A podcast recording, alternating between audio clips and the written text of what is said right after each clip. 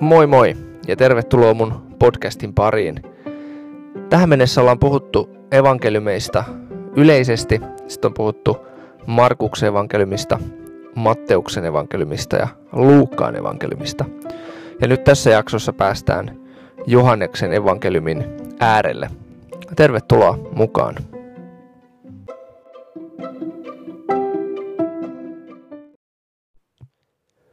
Kun Markuksesta voitiin sanoa, että hän on evankeliumia kirjoittaessaan ennen kaikkea tällainen tarinankertoja, Matteuksesta voitaisiin sanoa, että hän on opettaja, Luukkaasta voisi sanoa, että hän on historioitsija, niin Johanneksesta voitaisiin sanoa, että hän on nimenomaan teologi. Eli Johanneksen evankeliumi on paljon teologisempi kuin muut evankeliumit. Johanneksen evankeliumi on myös sisällöltään hyvin erilainen kuin nämä muut evankeliumit. Nämä muut evankeliumithan on niin samankaltaisia, että sen takia niistä yhdessä kutsutaan nimellä synoptiset evankeliumit, eli katsoa samansuuntaisesti tai samaan tapaan. Kun synoptisissa evankeliumeissa Jeesus puhuu itsestään melko maltillisesti, niin Johanneksen evankeliumin Jeesus on hyvin tietoinen omasta preeksistenssistään, eli, eli ennalta olemisestaan. Johanneksen evankeliumi luku 17 ja jae 5 on tästä hyvä esimerkki. Ja nyt, Isä, kirkasta sinä minut luonasi sillä kirkkaudella, joka minulla oli sinun rinnallasi ennen kuin maailma oli olemassa. Eli Johannes paljastaa Jeesuksesta sen, että Jeesus tiesi, että hänen isänsä on taivaan isä, hän on lähtöisin taivaasta, hän on ollut mukana jo ennen Abrahamia ja niin edelleen. Hän on ollut mukana luomisessa. Ja Jeesus myös tekee itsestään tällaisia hyvin suoria jumaluusväitteitä. No milloin sitten Johanneksen evankeliumi on kirjoitettu ja kuka sen on kirjoittanut? Johanneksen evankeliumi ajoittaminen on hyvin haastavaa, mutta kuitenkin on hyvin todennäköistä, että tämä evankeliumi on kirjoitettu vuosien 65-100 välillä. Eli aika iso on tämä aikahaarukka, mihin eri tutkijat sitten Johanneksen evankeliumin syntyä ajoittaa. Joka tapauksessa on aika lailla selvää, että Markus, Matteus ja Luukas on kirjoitettu ennen Johanneksen evankeliumia. Ja Johanneksen evankeliumin kirjoittaja todennäköisesti tiesi näiden evankeliumien olemassaolon ja huomasi, ja huomasi, että heiltä puuttuu aika paljon vielä sitten sisältöä ja päätti sitten täydentää tai kertoa, kertoa vähän erilaisesta näkökulmasta vielä, että kuka Jeesus oli. No sitten kuka tämän evankeliumin kirjoitti? Johanneksen evankeliumissa sanotaan useampaan kohtaan, että opetuslapsi, jota Jeesus rakasti. Ja siitä ollaan aika yhtä mieltä, että tämä opetuslapsi, jota Jeesus rakasti, on nimenomaan henkilö, joka itse on kirjoittanut tämän evankeliumin. Hän haluaa siis pysyä anonyyminä. Ää, vahvimpana ehdokkaana aina tämän evankeliumin kirjoittajaksi on ollut yksi Jeesuksen 12 opetuslapsesta, eli Johannes Jaakobin veli, Sepedeuksen poika, mutta muitakin veikkauksia on, on sitten tässä parin tuhannen vuoden aikana esitelty. Ehkä itse pidän parhaimpina vaihtoehtoina nimenomaan tätä apostoli Johannesta tai sitten tällaista toista Johannesta. Kutsutaan ää, kirkkohistorian puitteissa pu- kutsutaan nimellä Johannes Vanhin. Ää, joka tapauksessa on selvää, että ää, evankeliumin kirjoittaja on ollut Jeesuksen elämän silminnäkijä. Hän on ollut omin silmin seuraamassa niitä tapahtumia ja tilanteita, mistä hän kirjoittaa. Johanneksen evankeliumin kirjoittamisen syy paljastetaan täällä 20. luvussa jakeissa 30 ja 31. Siellä lukee näin. Paljon muitakin tunnustekoja, joista ei ole kirjoitettu tässä kirjassa, Jeesus teki opetuslastensa nähden. Mutta nämä on kirjoitettu, että te uskoisitte Jeesuksen olevan Kristus, Jumalan poika, ja että teillä, kun uskotte, olisi elämä hänen nimessään. Eli Johanneksen evankeliumin kirjoittaja kertoo Jeesuksen tekemistä ihmeistä ja tunnusteoista, jotta ää, kuulijoissa, lukijoissa syntyisi usko Jeesukseen. Ja jotta tämän uskon kautta he sais itse elämän. Ja nimenomaan ää, elämän isolla eellä ja, ja myöskin termi, jota hän usein käyttää, on iankaikkinen elämä. No kuten jo aikaisemmin on kertonut, niin tosiaan Matteus, Markus ja Luukas on hyvin samankaltaisia evankeliumeja, niitä kutsutaan synoptisiksi evankeliumeiksi, ja Johannes puolestaan on sitten hyvin erilainen. Jopa 92 prosenttia Johanneksen evankeliumin sisällöstä on sellaista Johannekselle ainutlaatuista materiaalia. Eli 92 prosenttia Johanneksen evankeliumista on sellaista, mitä ei löydy muilta evankeliumien kirjoittajilta.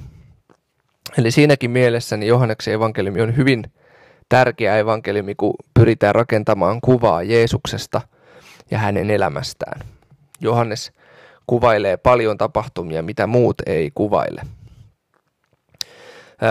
Johanneksen evankeliumissa ei puhuta mitään esimerkiksi kirkastusvuorella tapahtuneista asioista. Sitten se, kun Jeesus riehuu temppelissä, niin Johanneksen evankeliumissa se on sijoitettu sinne evankeliumin alkuun, kun muissa evankeliumissa se on sijoitettu sinne evankeliumin loppuun. Jotkut ajattelee, että näitä Jeesuksen temppelissä riehumisia oli kaksi, mutta sitten myös ää, moni tutkija ajattelee, että kyseessä on sama tapahtuma, mutta Johannes on vaan sijoittanut sen teologisista syistä evankeliuminsa alkuun. Sitten Johannes kertoo Jeesuksen käyneen Jerusalemissa neljä kertaa, kun taas muissa evankeliumeissa, niin Jeesus menee sinne Jerusalemiin vasta sitten ihan lopussa ja, ja siitä alkaa sitten pääsiäisen tapahtumat.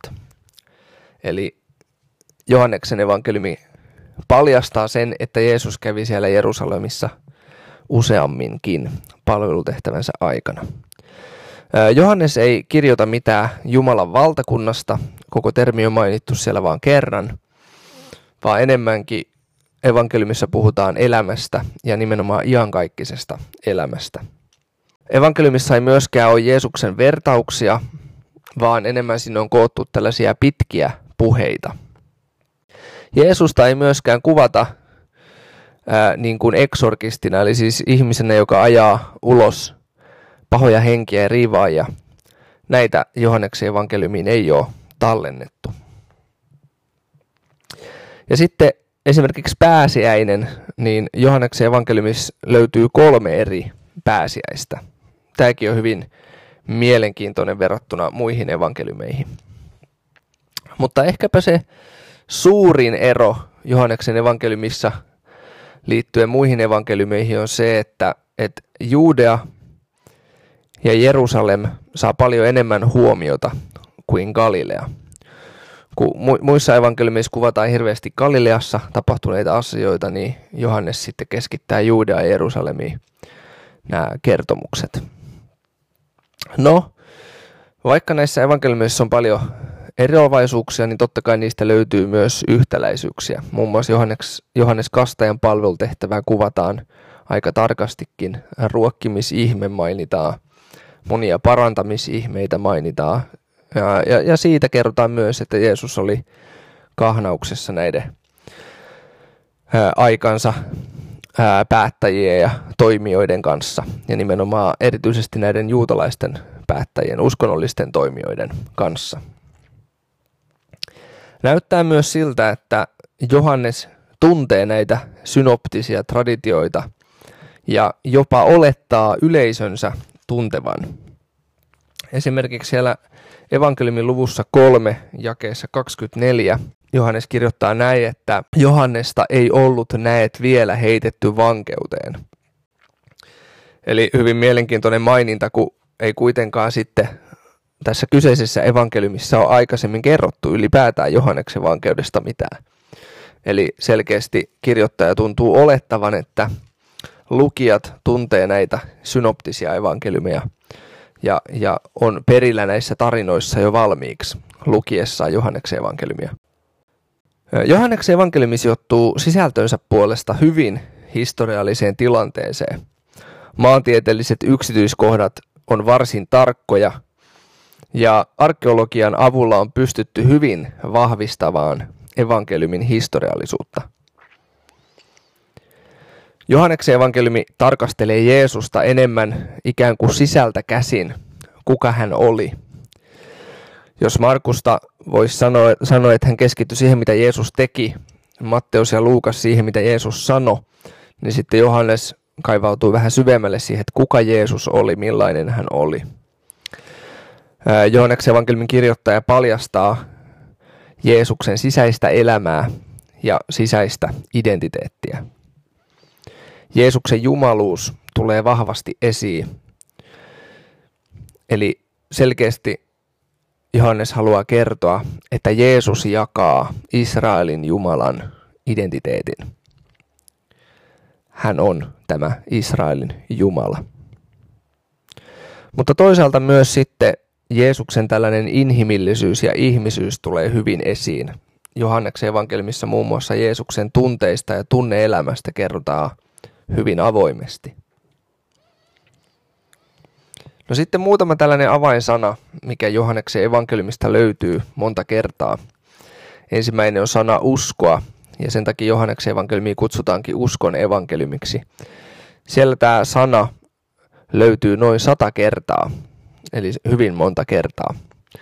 Ja sitten elämä on toinen tällainen termi, mitä evankeliumissa monta kertaa esiintyy, noin 40 kertaa. Ja useimmiten tämä elämä puhutaan nimenomaan siellä tällaisessa muodossa, että iankaikkinen elämä. Sitten Jumalan valtakunta, joka muissa evankeliumissa mainitaan montakin kertaa, niin, niin Johanneksen evankeliumissa se mainitaan vain yhden kerran, siellä luvussa kolme. Eli näyttäisi siltä, että Jumalan valtakunta, niin, niin Johannes puhuu samasta asiasta, mutta hän käyttää enemmän termiä elämä tai iankaikkinen elämä. Johanneksen evankeliumi alkaa hyvin mielenkiintoisesti. Siellä ensimmäinen luku, jakeet 1-18, on tällainen johdanto koko evankeliumiin. Kun Markus aloittaa evankeliuminsa kuvaamalla jo aikuisuuteen ehtinyttä Jeesusta, ja Matteus aloittaa sukuluettelon viemällä sen Abrahamin saakka, Luukas puolestaan vie sen sukuluettelon sinne Aadamiin saakka, niin Johannes sijoittaa tämän oman aloituksensa vieläkin alummaksi. Eli hän palaa sinne aivan alkuun, aivan sinne luomiseen. Tämä sana alussa, mikä löytyy Johanneksen evankeliumin ihan sieltä alusta, niin on sama sana kuin millä Genesis alkaa, eli ensimmäinen Mooseksen kirja alkaa alussa. Ja selkeästi nämä 18 ensimmäistä jaetta sisältää tämmöisen teologisen johdannon koko tähän evankeliumiin. Siellä tulee esiin tämä Jeesuksen ennalta oleminen ja Jeesuksen jumaluus. Siellä tulee esiin, että Jeesus on ikuisen elämän lähde. Puhutaan valosta ja pimeydestä, uskosta ja epäuskosta, Jumalan kirkkaudesta ja siitä, että Jeesus on kirkastettu. Puhutaan armosta ja totuudesta. Siitä, miten Israel hylkää evankeliumin. Siitä, miten Mooseksen lain asema muuttuu. Ja siitä, miten Johannes Kastaja oli todistamassa Jeesuksesta. Miten hän oli tällainen ikään kuin Jeesuksen bestman. Eli nämä teemat, mitkä tässä pitkin evankeliumia on esillä, niin ne tavallaan esitellään tässä 18 ensimmäisessä jakeessa. Tässä tulee hyvin esiin sellaiset teemat kuin uusi luominen, uusi eksodus ja uusi liitto. Ja, ja myös temppeli, selkeästi temppelikuvasto temppelihän oli juutalaisille äärimmäisen tärkeä paikka. Se oli Jumalan läsnäolon paikka, Jumalan kohtaamisen paikka ja semmoinen kansallisen identiteetin rakentaja ja muovaaja. Niin Johanneksen evankeliumin alussa puhutaan myöskin Jeesuksesta tällaisena uutena temppelinä. Samaan tapaan kuin Jumala asui kansansa keskellä ensin ilmestysmajassa ja myöhemmin temppelissä, niin nyt Jumala asuu ihmisten keskellä pojassaan Jeesuksessa. Sana tuli lihaksi ja asui meidän keskellämme, sanotaan jakeessa 14. Ja tämä asui, niin joku on hauskasti sanonut, että sen voisi myös kääntää, että ilmestys majaili. Eli Jeesuksessa tämä koko raamatun tarina tavallaan nivoutuu yhteen. Jeesuksessa nämä eri kertomuksen haarat palautuu yhteen. Nämä erillään olevat langat punoutuu yhteen Jeesuksessa. Eli hänessä tehdään ikään kuin uusi luominen, hänessä tehdään uusi eksodus, hänessä tehdään uusi liitto ja hän on myöskin tämän uuden liiton hää, temppeli, toisaalta hän on myös tämän uuden liiton ylimäinen pappi, niin kuin hebrealaiskirjeessä sanotaan, ja niin edelleen. Eli kaikki vanhan testamentin kysymykset, voitaisiin sanoa näin, niin vasta, vastauksena sitten kysymyksiin on Jeesus Kristus. No, tämä jakeet 1-18 ensimmäistä lukua, siinä olisi todella paljon tutkittavaa ja paljon kaikkia mielenkiintoisia nyansseja, mutta mennään eteenpäin. Johanneksen evankeliumissa numero seitsemän tulee esille monta kertaa. Numero seitsemän ajatellaan yleensä, että se on tämmöinen täydellisyyden luku. Ja selkeästi Johanneskin on tämän pitänyt mielessään. Tällä numerolla seitsemän on sellainen symbolinen merkitys pelastuksen täydellisyyden kuvaamisessa. Ensinnäkin siellä on seitsemän eri ihmistä, joiden kanssa Jeesus käy merkittävän keskustelun. Siellä on Natanael, Nikodemus, samarialainen nainen, Martta, Pontius Pilatus, Maria Magdalena ja Pietari. Näiden kaikkien kanssa Jeesus käy semmoisen pitkän ja, ja syvällisemmän keskustelun. Sitten siellä on tällaiset maininnat, kun Jeesus puhuu itsestään, että minä olen sitä ja minä olen tätä. Jeesus sanoo siellä, että minä olen elämän leipä. Sitten hän sanoi, että minä olen maailman valo. Minä olen lammasten portti. Minä olen hyvä paimen. Minä olen ylösnousemus ja elämä. Minä olen tie, totuus ja elämä. Ja viimeisenä Jeesus sanoo, minä olen totinen viinipuu tai tosi viinipuu. Eli seitsemän tällaista eri lausahdusta, missä Jeesus sanoi, että minä olen jotakin. No sitten tämä minä olen löytyy myös seitsemän kertaa ihan vaan tällaisessa maininnassa, että minä olen. Ja joku on ehkä teistä kuulijoista aikaisemminkin kuullut tämän termin minä olen. Sehän on raamatussa yksi Jumalan nimistä. Jumala esittelee itsensä vanhan testamentin puolella termillä minä olen. Ja Jeesus käyttää tätä samaa terminologiaa puhuessaan itsestään. Nämä sanat löytyy neljännestä luvusta, kuudennesta luvusta, kahdeksannesta luvusta löytyy kolme tällaista, sitten on 13 luku ja 18 luku. Ja jälleen kerran niin seitsemän tällaista mainintaa Johannes on evankeliumiinsa tallentanut. No sitten näiden lisäksi niin Jeesus, Johannes mainitsee siellä Jeesuksen seitsemän tällaista ihmettä. Jeesuksen seitsemän ihmettä. Ja nämä ihmeet, joista hän kirjoittaa, niin, niin oikeastaan voidaan alkukielestä, kun käännetään ne sanat, niin voidaan enemmänkin puhua merkeistä. Eli, eli nämä on niin kuin ihmeellisiä merkkejä tai ihmeellisiä tekoja, jotka ikään kuin antaa merkin siitä, että, että Jeesus on Jumala. Ää, eri Raamatun tulkitsijat sitten aina vähän eri tavoin näitä laskee. Jotkut laskee, että niitä ihmeitä on kahdeksan ja jotkut laskee ää, siellä muutamilla ihmeillä on sitten vähän vaihtelua, että joku on ottanut vetten päällä kävelyn siihen ihmeiden joukkoon, joku ei ole ottanut ja niin edelleen. Mutta tämä nyt on yksi näistä jaotteluista, mitä on tehty. Eli siellä on tämä, kun Jeesus muuttaa veden viiniksi. Eli ensimmäinen ihme, mitä Jeesus palvelutehtävänsä aikana teki. Sitten siellä on tämä, kun Jeesus parantaa virkamiehen pojan. Sitten hän parantaa halvaantuneen sapattina. Sitten hän ruokkii 5000 ihmistä. Sitten hän parantaa sokeana syntyneen miehen. Sitten hän herättää Lasaruksen kuolleista. Ja viimeisenä hän nousee itse ylös kuolleista. Tai Jumala herättää hänet kuolleista. No sitten siellä on myös esimerkiksi tämä veden päällä kävely, mutta tämä lista, mihin mä oon törmännyt, niin sitä nyt ei ole siellä mainittu.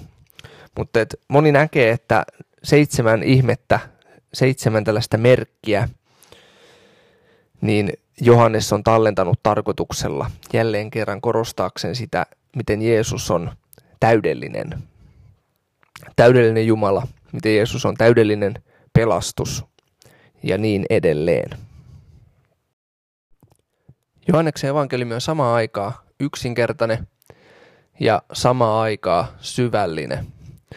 Lapsikin voi sen kautta ymmärtää ja löytää, kuka on Jeesus ja mitä hän tuli maailmaan tuomaan. Mutta sitten ihminen, joka haluaa tutustua syvemmälle Jeesukseen ja syvemmälle teologiaa ja on teologiasta kiinnostunut, niin Johanneksen evankeliumissa on paljon, paljon sisältöä ja paljon tutkittavaa myöskin tällaiselle ihmiselle. Lopuksi vielä mä haluan kertoa saman tapaan kuin mä oon muistakin evankeliumeista kertonut, että minkä takia mä itse henkilökohtaisesti tykkään Johanneksen evankeliumista. Ensinnäkin Johanneksen evankeliumin alku, se on aivan mahtava. Siinä Jeesus asetetaan mukaan luomiseen. Alussa oli sana, sana oli Jumalan tykönä, sana oli Jumala. Ja siellä heti alussa jo kerrotaan, että jokainen, joka uskoo häneen, sai voiman tulla Jumalan lapseksi tämä ensimmäinen luku Johanneksen evankeliumissa, niin se on, se on aivan mahtava. Sitten toinen, Johanneksen evankeliumi paljastaa Jeesuksen opetuslapseuttamisprosessin tai opetuslapseuttamisen vaiheet paljon rikkaammin ja selkeämmin kuin muut evankeliumit. Siellä huomataan ja nähdään, että Jeesus kasvatti sitä opetuslasten joukkoaan tavallaan niin kuin pikkuhiljaa. Että hän ei vaan yhtäkkiä mennyt vuorelle rukoilemaan ja tullut alas ja ollut silleen, että mulla on 12 nimeä mielessä, vaan se tapahtui sillä vaiheittain ja, ja, ja osa näistä, ketä hän sitten valitsi, niin oli ollut hänen seurassaan jo pidempään ja, ja oli tutustunut häneen. Sitten Johanneksen evankeliumi puhuu uudesti syntymisestä. Tämä legendaarinen keskustelu Nikodemuksen kanssa Johanneksen evankeliumin luvussa kolme Siinä hienolla tavalla Jeesus opettaa, että mitä on uudesti syntyminen. Sitten kaksi sellaista lempikohtaamista, ihan mun yhtiä lemppareita koko raamatussa. Jeesuksen keskustelu samarialaisen naisen kanssa luvussa neljä ja sitten Jeesuksen, kun hän hoitaa tämän tilanteen, missä aviorikoksesta tavattua naista ollaan tuomitsemassa. Muistaakseni siellä luvussa kahdeksan. Nämä on ihan, ihan mun favoritteja varsinkin tämä jälkimmäinen tapaus, niin ne sanat, kun Jeesus sanoo näille vihasille uskonnollisille ihmisille, että se teistä, joka on synnitön, heittäköön ensimmäisen kiven. Se on semmoinen jotenkin, jotenkin niin puhutteleva ja pysäyttävä sana, mitä Jeesus siinä hetkessä sanoo. Ja ehkä viimeisenä voisi nostaa sen, että Johanneksen evankeliumi on niin kuin myöskin teologisesti latautunut ja, ja siinä aika isoja, isoja teemoja avataan jotenkin selkeästi. Et se on hyvin, hyvin ää, aivoja ja miksei sydäntäkin ruokkivaa.